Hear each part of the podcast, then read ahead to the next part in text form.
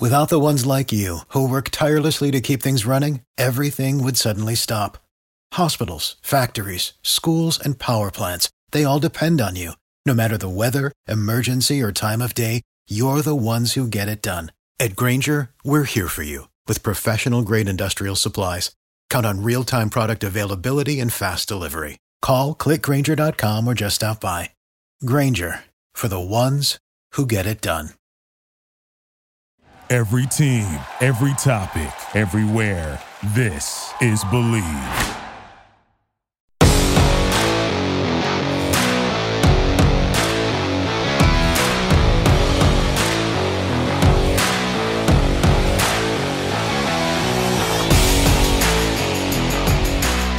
What the Pell is up, Pelicans fans? My name is Elliot Clough, otherwise known as eDog on Twitter. Thank you, EZP. Cheers to you as well. And this is Believe in the New Orleans Pelicans podcast via the Believe Podcast Network. Very excited for today's podcast. Following yesterday's awesome podcast, if you missed it, we broke down five moments in Pelican slash Hornets history that could be used as a documentary. Some really fun stuff, some really engaging stuff with you, Pelicans Twitter, and just you, the listener in general, from the Pelicans fanhood. So, if you missed it, you can go check it out once this one is over. Some excellent, excellent stuff. And we talk about it a little bit today. And who's the other part of the we, you might ask? Chris Connor of the Bird Writes SB Nation. That guy joins us today. Super, super involved with the Pelicans. Uh, as a writer, he's been with SB Nation for three years now. Used to write for Pelican Debrief, my employer, uh, Hoops Habit, Fansided, I should say. But uh, Chris has been covering the Pelicans for a long time. He's a NOLA native. Excellent, excellent, excellent stuff today. We make reference to those those five options that I mentioned in terms of uh, Pelicans, in terms of documentaries that could be shown about the Pelicans slash Hornets. We talk about the future of what what coaching will look like, whether it's Alvin Gentry or somebody else in the future of the Pelicans when this team, this core, really makes the ascension to to NBA championship level, whether it should be Gentry or not. And then we talk about biggest areas that need to be addressed for the offseason for the Pelicans. So ton of ton of awesome really in-depth stuff between myself and Chris today. So stick around, stick through the whole thing. Awesome awesome stuff. Do not miss today's episode. Do not miss a second of it. Pelicans fans. Otherwise, you're going to be missing out on some incredible incredible content. So here it is. My conversation with Chris Connor of the Bird Writes and SB Nation.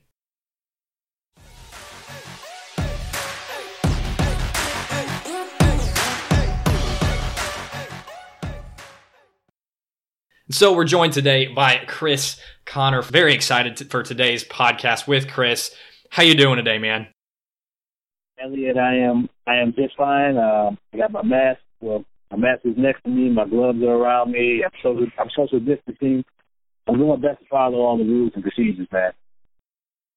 Yeah, uh, we've talked about that a lot, especially with our guests on the podcast. Uh, glad to hear that you're doing well. Glad to hear that you're staying safe and, and social distancing as much as you can. Um, hopefully, uh, hopefully, all these protests and such don't don't get us back into to craziness of of being social, even though we shouldn't. I don't know if you've been paying attention to that at all, Chris, but um, yeah, you know uh, we I, just had a podcast a, a, couple guys that have interacted with the podcast a couple times threw a political question at me uh, on on one of the last uh, on one of the last polls and I was like you know what? I'm gonna respond but I'm gonna try to get as little political as possible. And right now it's so difficult to not do that. Uh, I got you man. I, I, I definitely understand. You gotta you know you gotta kind of kind of be careful you know what I mean? You know, you, you don't want to piss off any of your listeners, man. I responding by not responding. That's up either way, you know. Exactly, exactly. So this is not a political podcast; it's a Pelicans podcast. So therefore, Chris, if you listen, and, and those of you who have been listening, if you listen to this last podcast, which was one of my favorite podcasts that we've done so far on Believe in the New Orleans Pelicans, I outlined top five moments. Three were mine originally, and then you, the listener, added some uh, that that we discussed on this last podcast. But five moments in Pelicans slash Hornets history that would be best for a documentary, and I shared those moments with you, the listener, and then with you, Chris, as well. We'll, we'll, we'll talk about those a little bit in a second. But Chris, did you have any that I did not list out that you thought of in terms of uh, what would be best for a documentary, either through ESPN or, or Fox Sports New Orleans or, or just the Pelicans? Uh, no, I mean, I I think that um, I think some future, some future possibilities in regards to what could make a Pelicans docu well, a Pelicans documentary would probably be the way to go. Uh, I think you know you covered you covered pretty much pretty much everything, and I think that there's there's there's one bullet point that's there that is, I mean, in my opinion, you know, it's uh, you know, it's arms and legs ahead of every every of the of the other one. So um, I think there's enough there's enough there to you know to make a good debate of. But of course, you know, you have future possibilities that could happen, whether it's from Zion to uh, you know, whether it be just the the team in total and what they turn into, uh, how basketball is quote unquote saved in New Orleans, turned into a powerhouse. I mean, there's there's a bunch of different avenues you can go, but I think of what we have, what we know right now, you got to cover, brother. For sure, for sure. Uh, you know, I, I, what I tweeted out was um, those first three options the 07 08 Hornets that went 56 and 26, the 17 18 team that did make it to the second round of the playoffs, and then the departures of Chris Paul and Anthony Davis, two clear best players in the Pelicans and Hornets history. My option, honestly, would probably be my my first pick, I should say, in terms of a documentary, would be probably a combination of when the Pelicans or, or, the Hornets at the time moved to Oklahoma City for a year because of Hurricane Katrina, and then came back to New Orleans and had the second best record in the West with that 56 and 26. Uh, and, and, you know, it's easy to say uh, options like the 2019 offseason if we're looking forward, like you had mentioned. But to me, in terms of Pelicans history, where we're at right now, I think a combination of those two would probably be the one that I would want to watch. Uh, I'm with you. I mean, I you know, I think if you're trying to if you're trying to get like a national a national audience, I think the two that jump off the page to me are the CP3 and Anthony Davis departures mainly because of the the superstar power that exists there and the ways that they that they ended up leaving. Uh, both are I think are totally are totally different. But I think that if you really want to nail that one, maybe you have to tie that into uh, a success story like Zion stayed, which is which is down the line and you know something that would have to take a life of its own. But I think something quick, something that people could immediately attach to, whether they're basketball fans or not, uh, is the you know playing in Oklahoma City instead of New Orleans. I mean, you have so many different areas that are being touched with that story from Chris Paul, of course, to the city of Oklahoma City, how they how they feel the, uh, and they wrap their arms around the team, to how it ended, how it it helped them bring them into welcoming a whole new franchise in the Seattle Supersonics. You got the Hurricane Katrina influence. I mean, you got a bunch of different things to build off of. I don't know how long the documentary will be, but you for sure have enough there to make something really compelling and, and watchworthy. I completely agree. And I mean, a lot of people, the generic NBA fan that would probably be my age. You know, I was I was around 12 at the time. That would be the the time that I was really really investing myself into sports for the first time. People around my age and, and younger NBA fans might not even know that the Pelicans are, I keep saying the Pelicans, but it was the Hornets at the time. That the Hornets moved to Oklahoma City for a year. So that that's that's got to be an opportunity to to bring some people in, and that was clearly uh, building the foundation for the Thunder to become an NBA franchise.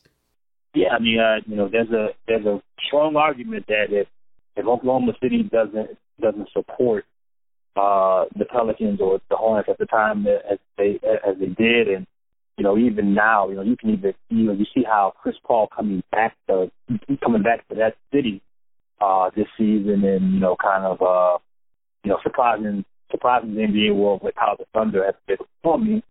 Um, you know, he's talked about how welcoming they were, how much it mattered to him, you know, something that he's never forgot. Um, you know, there's an argument that if that doesn't happen, I don't think that, there's a way that Oklahoma City gets the Thunder or gets a team that has so much history and eventually became so so powerful in the Western Conference like the Thunder. And so quickly too with with Kevin drafting three MVPs in the matter of a couple years and you know ultimately losing them which will definite that you know that's definitely going to be a documentary uh, at some point in time. Uh, but uh, you know you had mentioned the CP3 and, and, Anthony Davis departures those will probably be more of a, a nationwide uh, uh, thing that people know they know what happened. And, and, you know AD is obviously more of a recent thing but CP3 really was that New Orleans Hornets team. You, you think about that era and you think about him Peja Stojakovic David West and, and Tyson Chandler and, and CP3 was so foundational to who the Hornets were at that point in time personally I'd probably you know there's a little bit of animosity still among New Orleans between between the fans and Anthony Davis but I'd be extremely interested on on what the franchise, what what ESPN, what Fox Sports, uh, whoever could do with in, in, reference to the the departure of of Chris Paul. Uh, yeah, because uh, you know I don't think people people talk about it uh, in the same manner. Uh, well, I don't think people remember how big it was at the time. You know, um, you know, the Chris Paul departure from New Orleans. I think it kind of got it, it, was it was overwhelmed by a trade that wasn't Chris Paul going to the Lakers, you know, for quote unquote basketball reasons and things that were going on with with New Orleans in regards to ownership at the time. Uh, but yeah, man, I mean that that period going from where it seemed as if New Orleans, I mean, not only were they going to be uh, a you know they were going to be consistently a top team in the Western Conference uh, they had a superstar in their hands. I mean, it looked like they had a chance to be, uh, you know, in NBA Finals contention. But to go from that to losing uh, Chris so so quickly, I mean, in a matter of two three years, you know, it, it just looking back at it now, you know, I don't want to say it's unbelievable, but you forget you forget number one how big it was, how quickly it all transpired, and I mean, it's it's a it's a message that especially you know whether you're a small market team or you're a big market team, it's a, uh, and, and you can make an argument that that time period, those, those periods are only going to shrink with the with how fast things move, you know, years later in our world. Uh, but it's definitely a message to teams to, you know, I mean, you only have a certain amount of time to uh, to keep guys that become superstars happy and keep them wanting to be a part of your franchise moving forward. And you know that documentary has again has so many layers from the time Chris Paul was drafted to some of the some of his counterparts, teammates, and the LeBron angle, and you know you know the, the draft he was a part of, Mark Williams being drafted ahead of him, to uh, how things around him broke down from ownership to the front the front office to the players around them, and there's so many different layers, man. It would be again, it would be an awesome, an awesome doc. Uh, that like you said, whether it's ESPN or you know uh, Fox, Fox Sports, whoever would put it together, you know, you have so much to choose from. And I was just going to hit on that too. And it's so unfortunate in situations like that with with the turbulence that he ran into, the the not necessarily. I mean, you could you could categorize it as as uh, the animosity that was between him and the front office and ownership and and, and such. But uh, unfortunate because New Orleans absolutely was in love with Chris Paul and Chris Paul in love with with New Orleans. So it, it, a, an unfortunate situation and um, and a sad ending to what was an incredible incredible few years that that CP3 was in New Orleans, leading that team from being quite mediocre to the second seed in the NBA in the, in the Western Conference behind Kobe's Lakers in, in that uh, year that Kobe and, and Pau Gasol really resurrected the Lakers franchise. So, um, like you said, so many layers, so many different ways you can go about a documentary that that would be about Chris Paul leaving New Orleans. So, to transition here Chris, uh, Chris writes for SB Nation. We'll talk. We talked about that a little bit about about that in the intro. Uh, the the website's called The Bird Writes. It's the section of SB Nation that covers the Pelicans. They do a lot of really really good work there. A lot of really good work on Twitter for SB Nation. But in one of Chris's articles, and, and this will go back a few months uh, into December. I'm not sure uh, in terms of maybe other articles that you've written if you'd want to talk about anything like that today, Chris. But um, it, this this is the one that caught my eye, and I was was 100 percent uh, in on talking about this article. This article you can check it out for yourself uh, on the Bird Writes. the The title is called "Writing on the Wall." New Orleans Pelicans have reached point of no return and should part ways with Alvin Gentry. Need, need I mind you, this was written December 21st of this last year. So, Chris, have you changed your tune at all on Alvin Gentry, or do, do you feel the same as you did December 21st? So, you know, I'll say this. I, I, I uh, that article got me. I so I expected a lot more criticism than I actually received. I got a lot of people that actually actually reached out to me and said, "Man, no, I like what you did." Um, I begrudgingly wrote that article. You know, like, you know, I, Alvin, from from the times I've seen him in media day to watching him after practice to knowing knowing his history and the tough type of situations that he had to deal with in New Orleans last year, the you know the complete circus that was the old Anthony Davis uh, fiasco. Um, Alvin, Alvin's a guy that you want, you want in your in your corner, you want, you want in your household. But does that guy make the best head coach?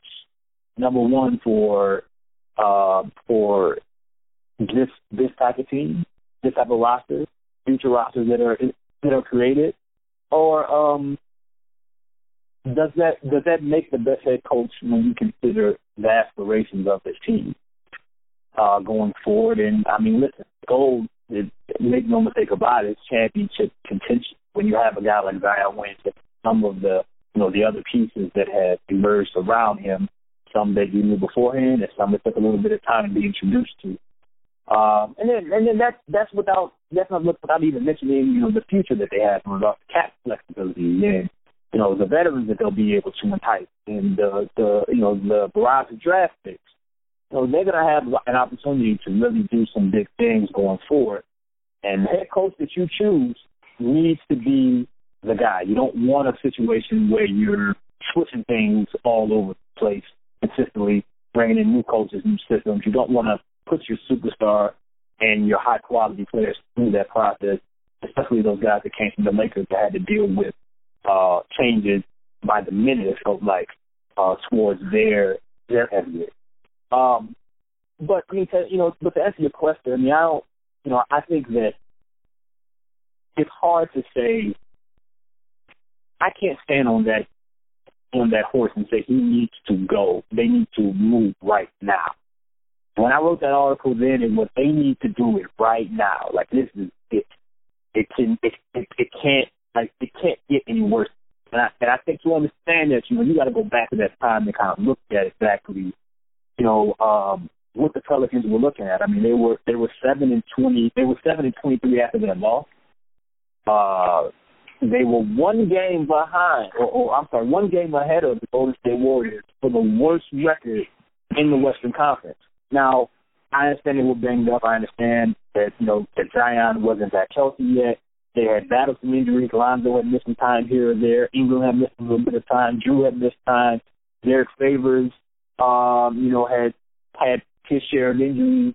You know, um, or, I mean, and outside of injuries, had a you know had a you know a brutal, um, you know, a terrible loss of his mother. You know, it just mm. it, it, it was a lot to deal with at at once. But when it's all said and done, the team had enough talent to be winning more games than they had. They should not have been on the losing streak that they had been on at, at the time, losing. You know, if I'm if I remember correctly, um, I don't remember exactly how many they had. They had lost 13. in a row, but it was, yeah, 13 games in a row. There we go. 13 games in a row. They were not that bad of a team. And, you know, when you looked at their problems, you knew what it was, you know, the issues that they had defensively. But, you know, there were so many things that popped up in, in that game. In that game, Lonzo Ball um, was, and this, this this was this was before we, you know, we got the full confident Lonzo that has emerged again. That finally hasn't been interrupted due to due to injury or distraction.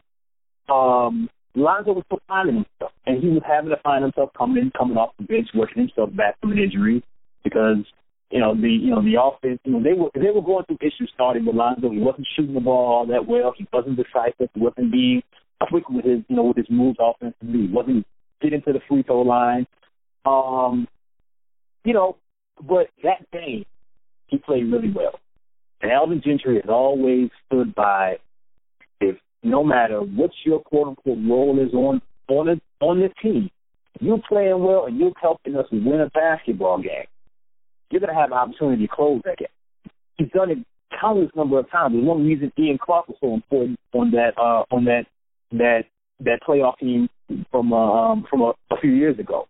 Um, you know, because Ian Clark was a guy who was who was signed on a minimum a minimum contract, but he had games in which he played well, in which Rajon Rondo, who people know would people would know more more about that has had a, a better NBA career, be times in the fourth quarter, Rajon Rondo wouldn't play. Ian, but Ian Clark was better serving the team. Um, and in that particular game, Lonzo Ball played played really well. It looked like the Pelicans were going to win. And fourth quarter comes, Lonzo plays a few minutes, and he doesn't close. Uh, Alvin instead went for Kenrich Williams, and Kenrich was was in the middle of a of a shooting slump that was the worst of his career for a month. It just didn't make sense. They ended up losing the game, and at that point, it's like, man, you're not playing better defensively. Uh, you're, you're turning the ball over a lot. Alvin is saying and preaching the same things every day about what they need to do. Take care of the basketball. They need to they need to be more aware of things that's happening defensively. You know, they need to they they need to move the basketball. All these things that are being said, it's not it's not happening consistently on the floor. Uh, at that time, you know, I felt as if it was a it it, it needed to happen then. If we're talking overall, we're talking the long stretch. No, I don't believe Alvin Gentry is the coach for the you know the future of New Orleans. I think that he lacks certain characteristics and things that um, a championship caliber coach is going to provide you, and these group of guys are going to need. Uh, kudos to them for responding to him in the which in, in the manner in which they have. They fought for him. Alvin says all the right things. He does all the right things. He's a player's coach, a hundred percent, and he deserves a lot of credit for the turnaround that they've had as well. You can't take that away from, from him. You know, he's been as much of uh, involved in the improvement as the players have been, and the you know the injury luck. But if you're asking me long term, do I think Alvin is the guy to get you where you want to go? I don't think that he is. I think he's better served as more of a coordinator, more of a consultant. I think you need another guy, um, you know, with with a certain level of experience and a certain type of system scheme uh, method that's going to help this team because we know they can score the basketball. They're going to need to defend, and they're, they're going to need, I think, more structure to get where they want to go. To to throw in another point at, at which the the series, or excuse me, the season, the point where the Pelicans were not playing well at all um, you, you, mentioned in your article that they, I believe, they were 21st in offense and probably lower in defense, uh, given the way that uh, the season has gone. Uh, they're currently, I believe, eight. Yes, okay, dead last. There it is, and they're currently 18th in defense. Um, so, so that doesn't surprise me. Uh, it's it's like in a completely different team. Um, and to to throw another point in there as to why the team was not playing so well is that 90% of the roster hadn't really played together prior to this season. I mean, you got Brandon Ingram, Josh Hart, and Lonzo, and then you got E'Twaun and, and guys like Kenrich and and I mean Zylan Cheatham, who's been around a little while, but it's just a big conglomeration of a bunch of guys who were not on the same team the year prior. So, I mean, this even happened with the 2011 Miami Heat when they had LeBron, Chris Bosh, D Wade, um, who they started the season nine and eight, which is very different than seven and 23. But it does take a little while to get used to everybody's game. Um, and, and, you had mentioned they didn't have Zion, um, and and I honestly thought throwing Zion in the the mix of it all when the team had turned around would would throw things off, and all I did was make the team better, um, which uh, I was I was not necessarily extremely wrong, but I was I was pretty wrong in that situation. And you know, given the the the way Zion plays, I think it was fair to make an assumption that it would affect the team in a, in a negative way, at least initially. But uh, I was very wrong, and I'm very happy to have been wrong. But I had said on, on one of our more recent podcasts uh, with with Jordan Moore of uh, Fox Sports Boston.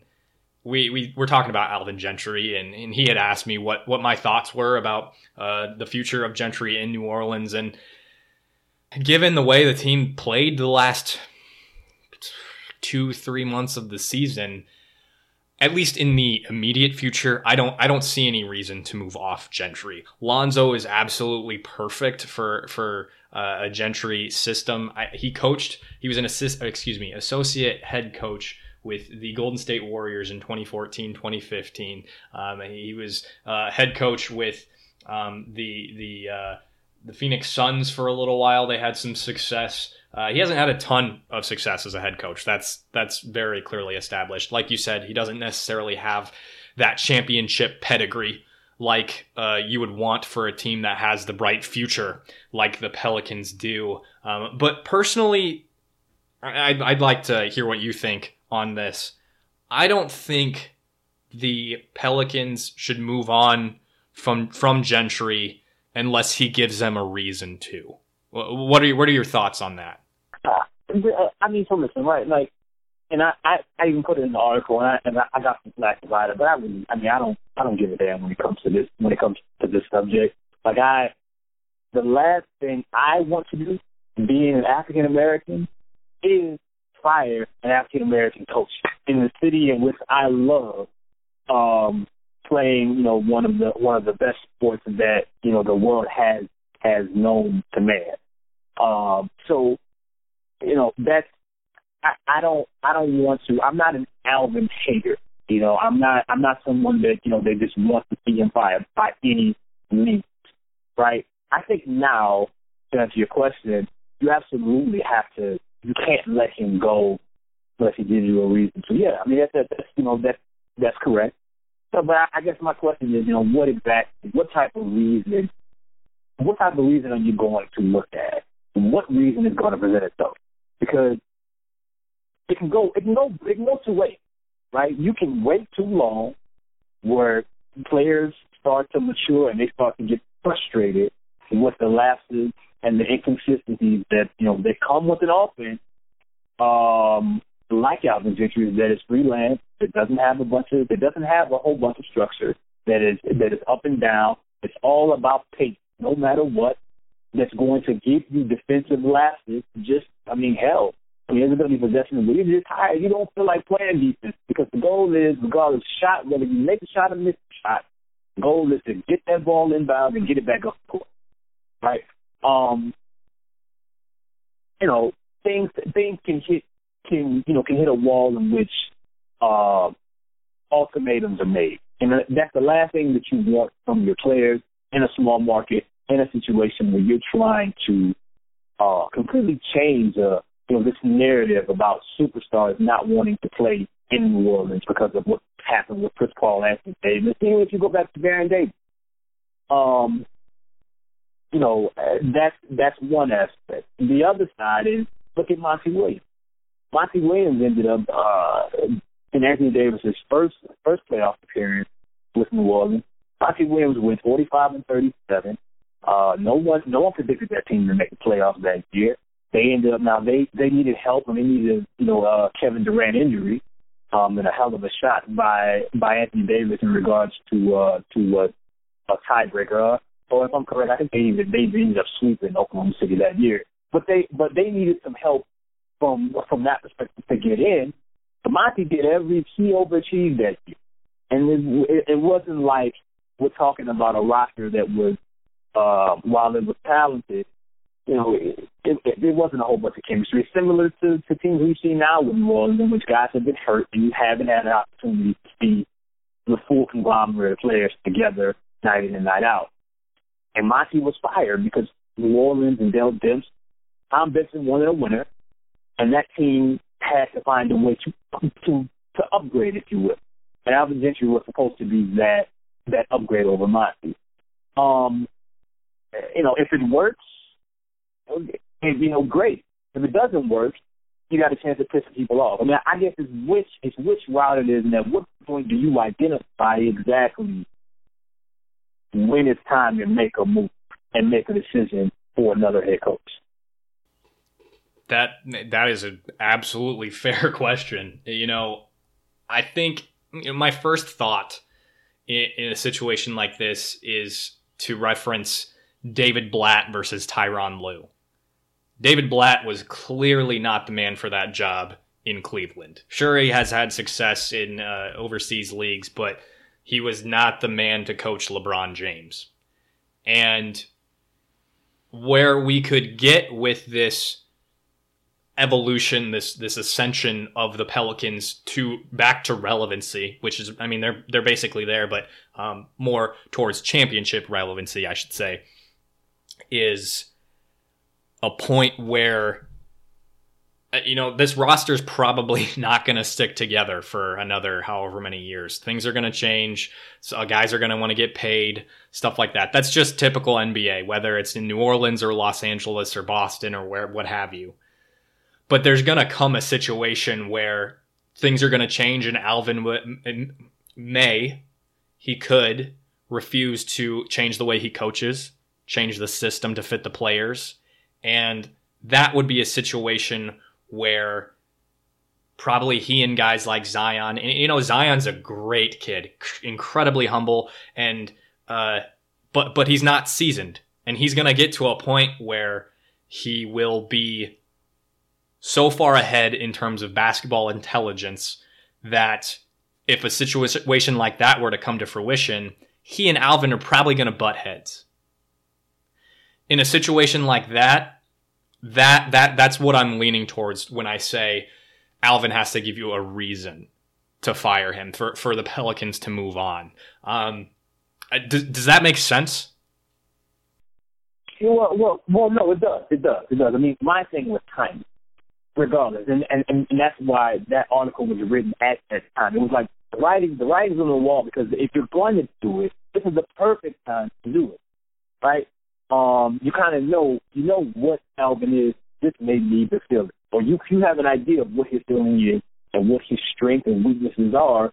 And when you look at championship coaches and you break down Alvin Gentry characteristic by characteristic, you don't. I don't think he has some of those strengths that you are going to need to outmatch and outwit some of the better coaches that are that are going to help uh, lead and motivate teams into deep playoff runs. But now I see you, David Blatt and Tyronn Lue, and I'll raise you. Uh, I don't know how far you go back, but Del Harris and Phil Jackson. That's what I see more of. Because when you look at when you look at David Blatt and Tyronn Lue, like you know, Tyronn Lue, like that was LeBron's guy, right? And that team wasn't necessarily a young team either. They, you know, they weren't, and they weren't in that Oklahoma City where where Oklahoma City was right around the time because I think you know when you, when you look at New Orleans, I think from a team perspective, it, it's easy to look at Oklahoma City and say, all right, well you may have a bunch of young stars that all grow together that could explode one year and hopefully beyond into a championship run. Um, but they're not even at that stage yet to where they're young they're they're young veterans, right? You know, I mean, you, you know, you have a bunch of, uh, you know, you have a team. I think that if you take out, um, I'm trying to say, I, I think they're like they're like eighth or or ninth in the NBA in regards to youth. Um, and that's and, and that's not including you know, some of the injured players, Darius Miller, so on and so forth. And I think I think with that team, with that Cleveland team, like that team was built to win right away. But this team in New Orleans, everyone knows that it's going to take some time.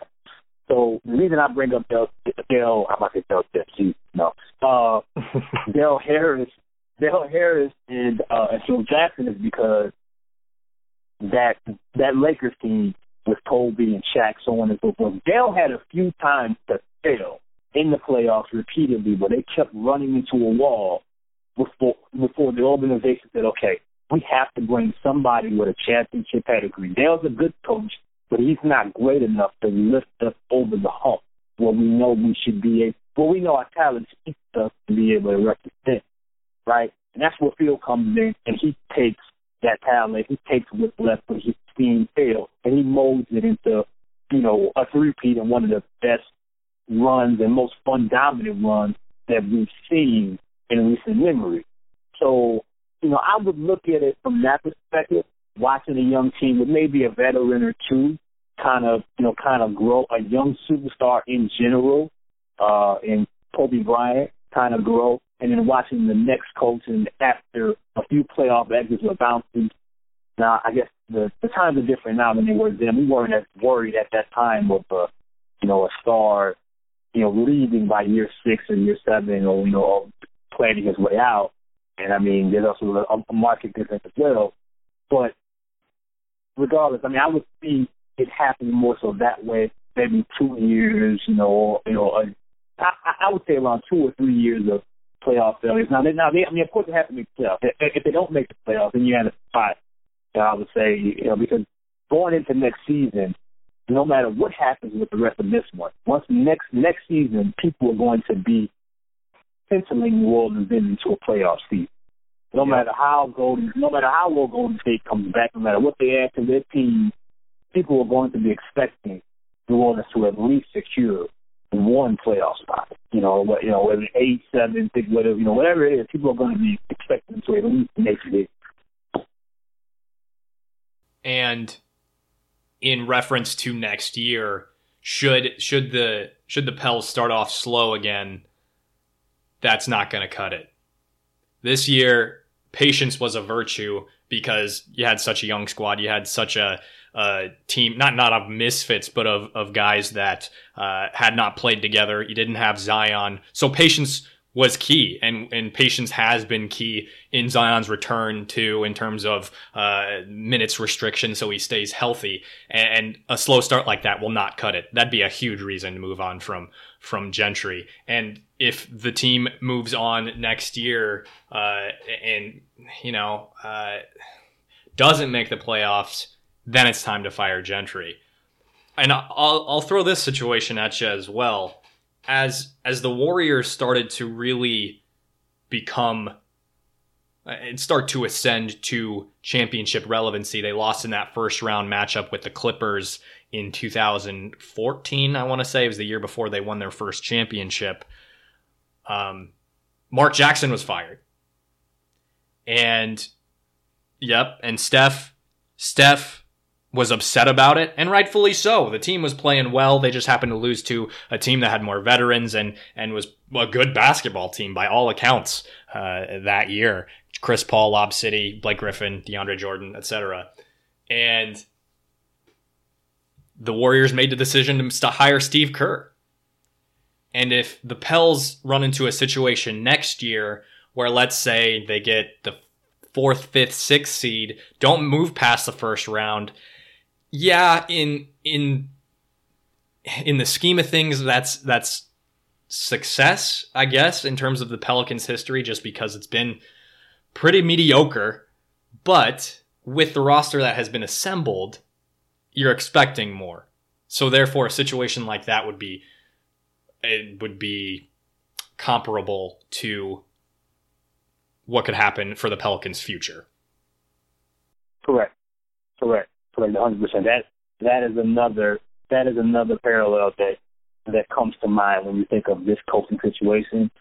Um, but again, I mean, it, it's it's gonna fall it's gonna fall on Golden State made the right they they pushed all the right buttons. So many things fell in their lap, right? You know, due to the dysfunction of other franchises and them doing their work and due diligence and putting in just overall roster construction.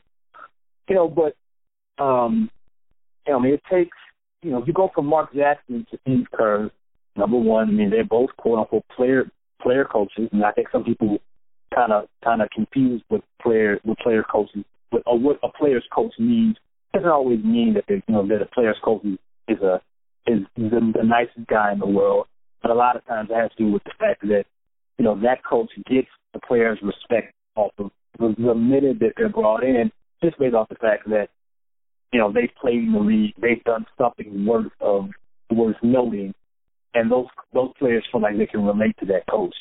It's hard to do what Golden State did. They went from one from one player that had a hell of a career to another player that when it's all said and done, you're talking about championships and you know from a shooting perspective had a hell of a career. Steve Kerr, um, you know, it wasn't like Steve. I you know Steve hadn't hadn't had a coaching background of you know of much. I mean, outside of some time that he spent under under uh you know under Popovich as a player and some of the things he went through there. He was a general manager before that that uh, I mean didn't it didn't keep him there long enough in in Phoenix. Um, but yeah, I mean when it's all when it's all said and done, that was a hell of a, a hell of a jump, a hell of a leap, you know, to make.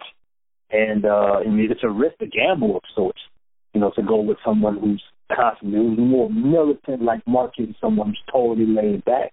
That paid off for him. The Pelicans and David Griffin and company have to make a similar decision. Um, you know, and you know, you, you just gotta hope that they make the right one. Yeah. First of all, if there's anybody that I trust in the NBA as far as a front office member to make a decision like that, it is David Griffin. Uh, I'm a huge, huge David Griffin guy. Obviously, as a as a Pelicans fan, as a Pelicans uh, uh, member of the media. But uh, now here here's the question: Is who would be that coach that the Pels could and should move on to? At, le- at least in your mind's eye, Chris. Man, uh, you know, and listen, because I, I don't want to. I don't even if if it works, if it can work without gentry, I hope it can. I don't want it to make it seem like we're already writing history and getting them out. But I don't, I don't want to. But I, you know, I have an opinion on what personally I think would would the best team, and that's just, you know, I think that's that's okay, right?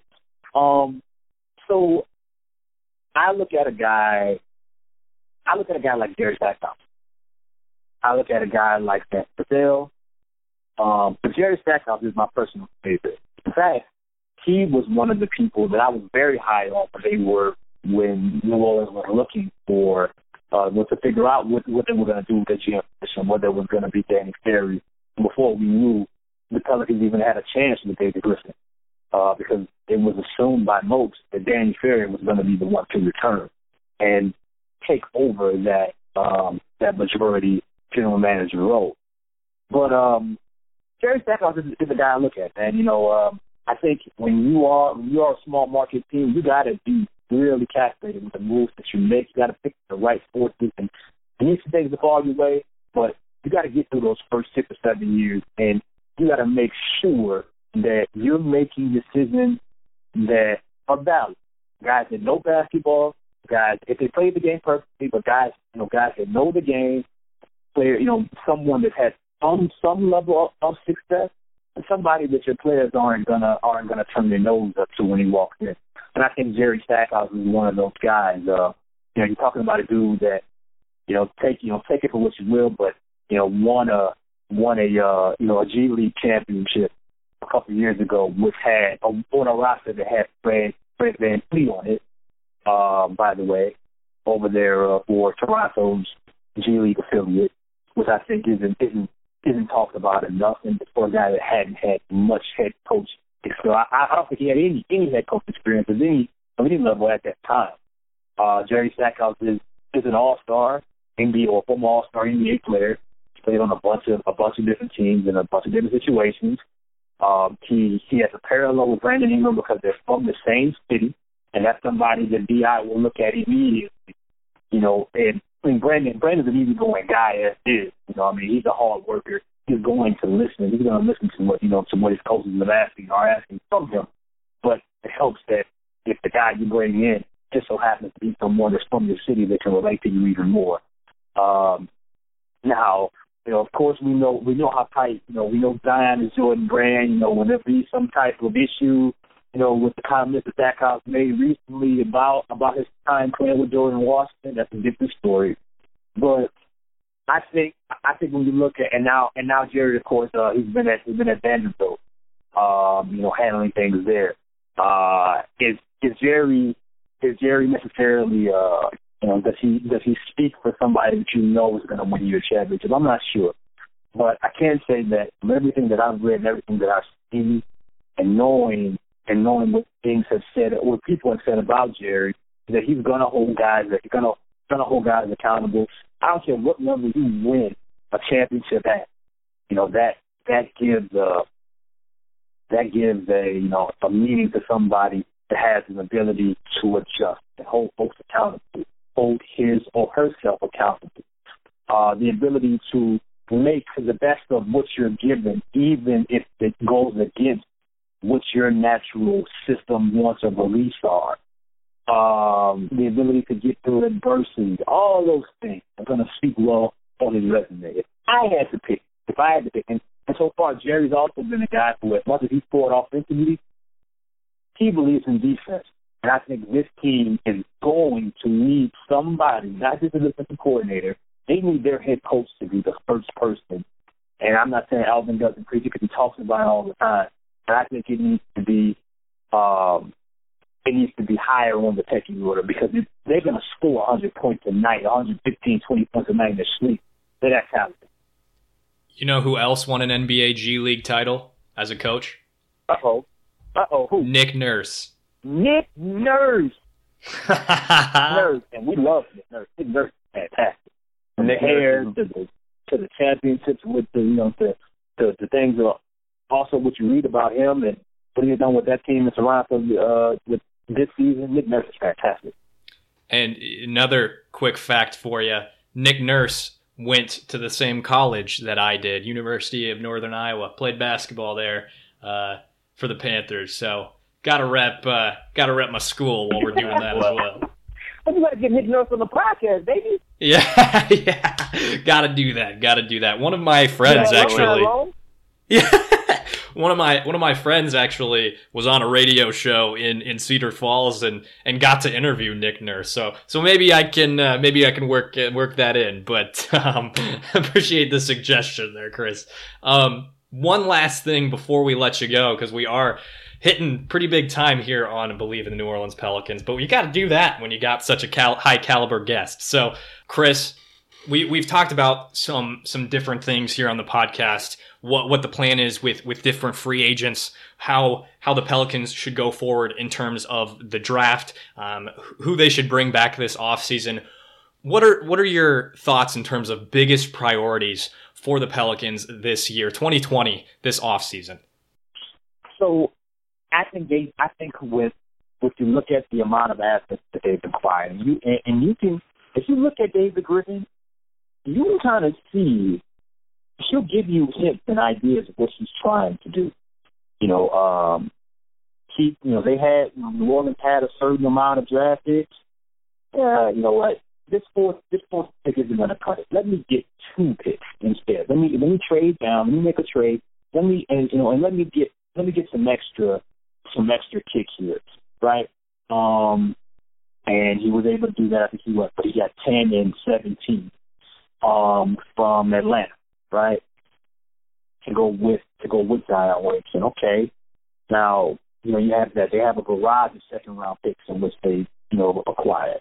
That the Los Angeles Lakers trade got a bunch of different picks and pick swaps and you know protected picks and you know, eh, all all different types of situations that eventually are gonna have gonna land LA in hell. You know, but you know, you do what you gotta do to try to win that championship early. Um, or at all, if if you can for the king and uh Anthony Davis there of course now. But um yeah, I mean, you know, when you, you pay attention to that, I mean I think the goal long term is to trade for a disgruntled superstar, um, an established superstar that fits the growth of Lonzo Ball, Zion Williamson, Brandon Ingram, Josh Hart, whoever you know, whoever emerges, whoever emerges with them. If Nickeil Alexander Walker takes a step, uh, you know, or or if it's Jaxson Hayes, so on and so forth. You know, you you're gonna want a guy that fits that mold and that can help this team become even more of a problem in the Western Conference. So if that's the right decision, I think in regards to draft picks, I think that no matter what you have to do, you want to pick attractive pieces that have that have high potential. And they're at a spot right now to where they can kind of pick the best the best player available because due to due to what due to what Derrick Favors JJ Redick did, which I've never seen, or I haven't seen very often. Many free agents do, even their of their ilk, without without being overpaid or without you know having um, and you know an all time player. Um, JJ Redick and Derrick Favors both requested to come to New Orleans. This doesn't happen, man. Like guys like JJ Redick, what do they do? They want to go. They want to go and play with LeBron. They want to go have an opportunity to where they know they're going to be playing in June, right? But they're going to go and play for Golden State or something like that. So Derrick and JJ Redick on his when he had a bunch of other ways he could have he could have went he could have went back to still he could have waited off the market a little bit, taken a pay cut and going another direction. He he could have taken he could have taken Danny Green's uh, or the money that that uh Los Angeles gave Danny Green and been a Laker. Um, you know, eventually Derrick Favors could have could have won a bunch of different areas. He decided, you know, uh, I would I would like to go to New Orleans. It, just, it doesn't it doesn't happen very often. You know, soon after you know a trade you know ended up being facilitated. Um, so I think they'll have they'll be able to recruit veterans. Um, they're a fun young team. They still have Jrue Holiday. They still have um, they have JJ for another year, and I think that they're going to work something out with Derrick Favors, even if is for a short term. Um, so they have a good mix of veterans and youth and guys that, and young veterans that, that have been in the league three, four years, five years, so on and so forth. Uh, that you don't really find very often. You, you only see teams like what Toronto has been doing as of late, know, San Antonio and teams like those have, have built over time. Um, I think if we're talking me per se, um, you know, uh, I I'm looking more so from either the trade market or free agency. I don't think they make a big move in regards to get a superstar. Because every you know, you know, everyone's been slobbering over Bradley Beal the past year and a half, uh, which which isn't necessarily my my pick per se. Um, you have to figure out what their what their goal is for Jrue Holiday go long term. You know, there's been a lot of talk about will they trade him, won't they? You know, will they not trade him? Will they keep him? Uh, if they trade him, that can kind of change the direction on which they, on where they go with certain with certain aspects. But let's just for the sake of things say that they keep the pieces that they have now for the most part. Let's say they even you know they bring back Derrick Favors for a short term deal, and they don't trade JJ Redick and Jrue Holiday and for at least another year. I think at that point, I think they need. Uh, it, it, it's ironic, but they need a stretch five that can offer some sort of defense, whether it be, you know, at the rim, just the ability to switch and move on the floor. Um, but someone who can knock down a three point a three point shot consistently. Elliot, can you tell me the center that would have probably fit that role perfectly? They wouldn't have even have had to go and pay money for it. Uh, I didn't quite hear the question that you asked, but if you want to run it back really no, quick. No worries. That's it. I said, can you can you tell me the the stretch five center that uh, that can defend a little bit, that can not you know, that can knock down a three point shot that New Orleans could have had that they wouldn't have had to go out and pay money for? My first thought, I'm not I'm not super Okay, no pressure. My first my first thought is Brook Lopez. No, Chris no. Wood. Ah. Christian goddamn Wood. He was the one. He is the perfect, the absolute perfect piece for what the team has needed over time this season and what they're going to need going forward. I think next to Zion, next to Brandon Ingram, Lonzo, and all those guys in public. He was perfect. He would have been perfect. Things didn't work out. Uh, due to the Nicolò Melli signing, drafting Jaxson Hayes, and being, you know, being able to get Zion and the whole new infrastructure that didn't sign Christian Wood on a, you know, on a future deal or on a 10 day deal later for the rest of the year, you know, that had priorities in other, other directions, which is understandable. Now Christian is more likely going to be out of New Orleans, you know, uh, you know, salary, salary wants in regard to spending and uh, if you have Derrick Favors, you're not going to want to overpay for for backup center. But uh, I think when it's all said and done, I think a stretch five, whether you go whether you go to the trade the trade market or you decide to uh, you know you go and pick up a veteran free agent, a stretch five that has some sort of rim protecting ability. You mentioned Brook Lopez; he would be the perfect guy, but unfortunately, he's uh, locked into a long term deal with uh, with Milwaukee. But you look at some of the bigs that Milwaukee is putting next to Giannis, I think that's the perfect type of type of guy you would want there. Um, and outside of that, I think you need another another three four tweener, you know, wing wing slash power forward guy that can that can also stretch the floor. I mean, to me, if Kenrich Williams with a jump shot, if Kenrich Williams was if he was able to knock down even if it's the short corner three consistently, uh, if he was able to fulfill my hopes of PJ Tucker, which I thought he was going to go into. Um, I mean, I, I, I think you got it to do it, you know, because you're going to need that flexibility next to Zion when you eventually, no matter no matter how good, no matter how bad Zion has been defensively, you are going to still see small ball five lineups with him. It's just going to happen. Uh, Nicolò Melli has been has been wonderful out of that power four position and running his running the five, especially after the All Star break. But I think that uh, if you can get someone that, is a little bit better defensively and uh, possesses better lateral quickness than Nicolò Melli than Nicolò Melli has, I think you'd be better served. Um, whether it be at the five or you add a three four, and I would also throw in a veteran point guard in that in that spot as well. Uh, folks were high on the Nickeil Alexander Walker, but I think he's more of a combo guard, probably more of a two than he is a point guard uh, at least early on. And uh, I think for if something were to happen to Lonzo and to keep Jrue Holiday from reluctantly running the front guard position, it might serve you best to go out and get somebody maybe of the mold of like a George Hill, who's been in the league for a while, who can knock down the shot, will willingly defend, but um, but it isn't going to take up a bunch of you know a bunch of it isn't going to take up a bunch of the the ball or you know shots so on and so forth and that will uh, will get other guys involved. I, I, like that. You hit you hit every single possible need that the Pelicans have this offseason, especially in terms of the draft. Um, I'm not sure if you've done a ton of evaluation of guys watching tape or anything like that for this year's NBA draft, but they're really there's such a variety of and there's absolutely no consensus for those who are doing evaluations. There's no consensus as to who's going to go where uh, not even really in the top five or top three even. Um, but uh, they I, am I'm, I'm with you uh, i think chances are um, you're going to get one or the other. Eh, finding that combination, Devin Vassell is probably the best option for this year's NBA draft. If, if you want to get a guy who can defend a lot of positions and then also spread the floor. Main thing, those are the two things that the Pels need this offseason. Defense, as they currently rank 18th in defense in the NBA. And of course, guys who can spread the floor for Zion and, and for Derrick Favors to do work.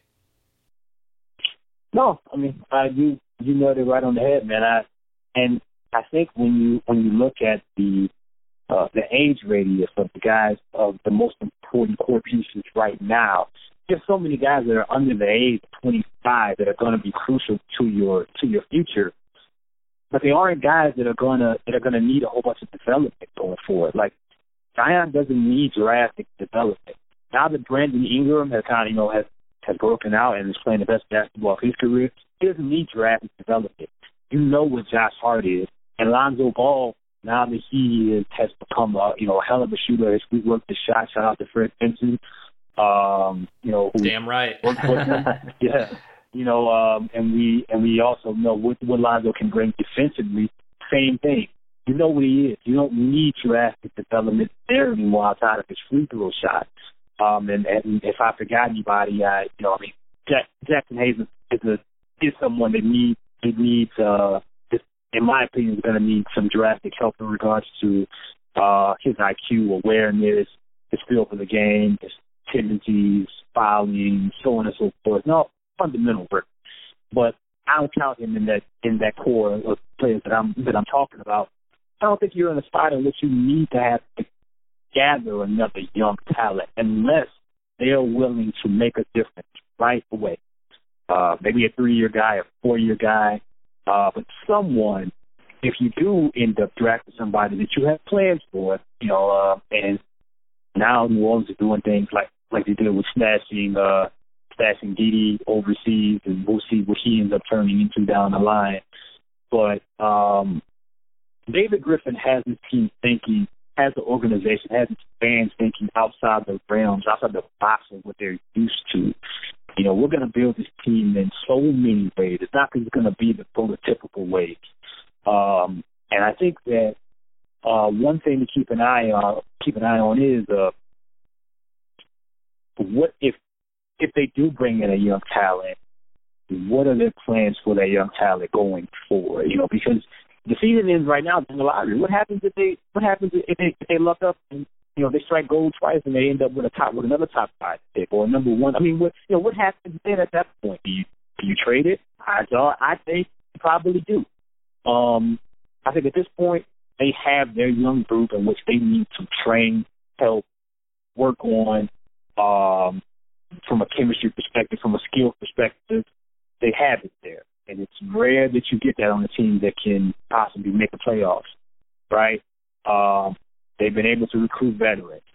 Now you continue to go that route, but if you do draft, or if you do draft somebody, it's someone who is almost a finished project. Not someone you have to you have to spend a bunch of time uh, in regards to uh, untapping potential. Somebody who can come in right away, who's ready to step on an NBA floor and um, you know, produce for you right away and do it in a way that doesn't interrupt your current nucleus of players that you already have that should have high, high ceiling. There you have it, Pels fans.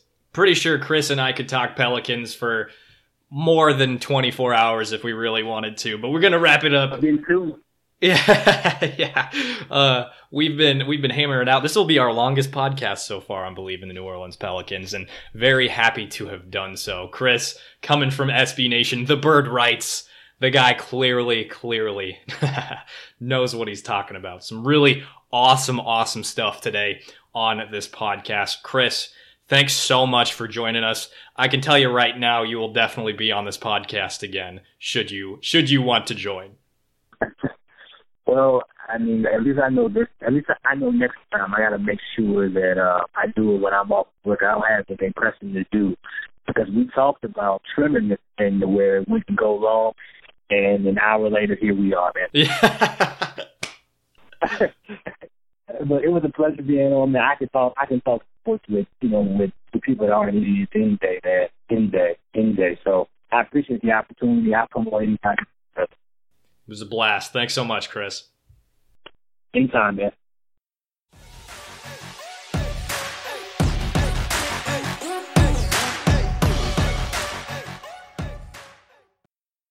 So there you have it, Pels fans. Again, excellent, excellent, excellent stuff today on Bleav in the New Orleans Pelicans. We were joined by Chris Connor of SB Nation and the Bird Writes if you missed any part of this episode, if you tuned out, if you zoned out, which who would ever do such a thing during Bleav in the New Orleans Pelicans? But if you did, definitely go back and take a listen. And if you missed yesterday's podcast, make sure you check that out as well. Five moments that deserve a documentary in the history of the New Orleans Pelicans slash Hornets. All right, Pels fans, you know the drill. Go follow me on Twitter if you haven't done so. You're going to be getting a ton of Pelicans content there, whether it's reminders to go listen to the podcast, links for the podcast, my opinions, my thoughts on the Pelicans right now, going forward, or even in the past, and not just my opinions, but opinions of guys like Chris, your very own opinions. If I ever tweet anything remotely relevant to the Pelicans, your opinions are welcome. They will be retweeted because, like I've said a million times, we are about you and only you here on Bleav in the New Orleans Pelicans. And you might be wondering what my handle is on Twitter. It is just Elliot Clough. It's right there in front of you. You open the screen, it's going to be spelled out directly in front of your face. It's E L I O T C L O U G H. And even if you just hashtag what the Pel is up, you're going to be engaging with me one way or another. And while you're here, subscribe, leave a rate and review. Do it! Especially if you are on Apple Podcasts, that really helps out the pod for us to get bigger, move forward, and to get different guests, different uh, topics, different ways of engaging with you on every single form of social media, every single social media platform. And if if and when you head over to those social media platforms, go follow Bleav, Bleav Sports if you're on Instagram, but Bleav on Instagram, Twitter, and Facebook. And you can check out a plethora of their other podcasts on bleav.com or just head over to Apple Podcasts, Spotify, Google Play, wherever you're listening to this podcast right here. I've got another article coming at you on Fansided's Hoops Habit page on the Pelicans later this week. So check that out. Stay tuned. I also have some pretty big news coming for you. Some very, very exciting stuff from Bleav in New Orleans Pelicans. You do not want to miss this at all. Very, very, very excited. Do not forget to give me that follow on Twitter because I want to hear from you. I want to retweet your stuff. I want to share your thoughts, not only on Twitter, but on this podcast. We name you, we, we address you by name here on Bleav in the New Orleans Pelicans. We are on a first name basis because otherwise, what are you engaging for? We want to hear from you. We want to share your thoughts and opinions on Twitter, on any other platform that you share those opinions. And then, of course, here on the podcast. If there's something you don't like, leave a review. Let me know. Even just at me on Twitter for there as well. I am open to any and all forms of criticism. And of course, you can always hashtag what the Pell is up to get me up, get my attention there on Twitter. And there you have it. Pels fans, amazing, amazing, amazing stuff from Chris Connor today. Definitely one of my favorite podcasts so far if you didn't catch any part of this, if you had to turn volume down, go back. Go back and take a listen. And for Chris Connor, the Bleav Network, and myself, I am Elliot Clough, and this was Bleav in the New Orleans Pelicans.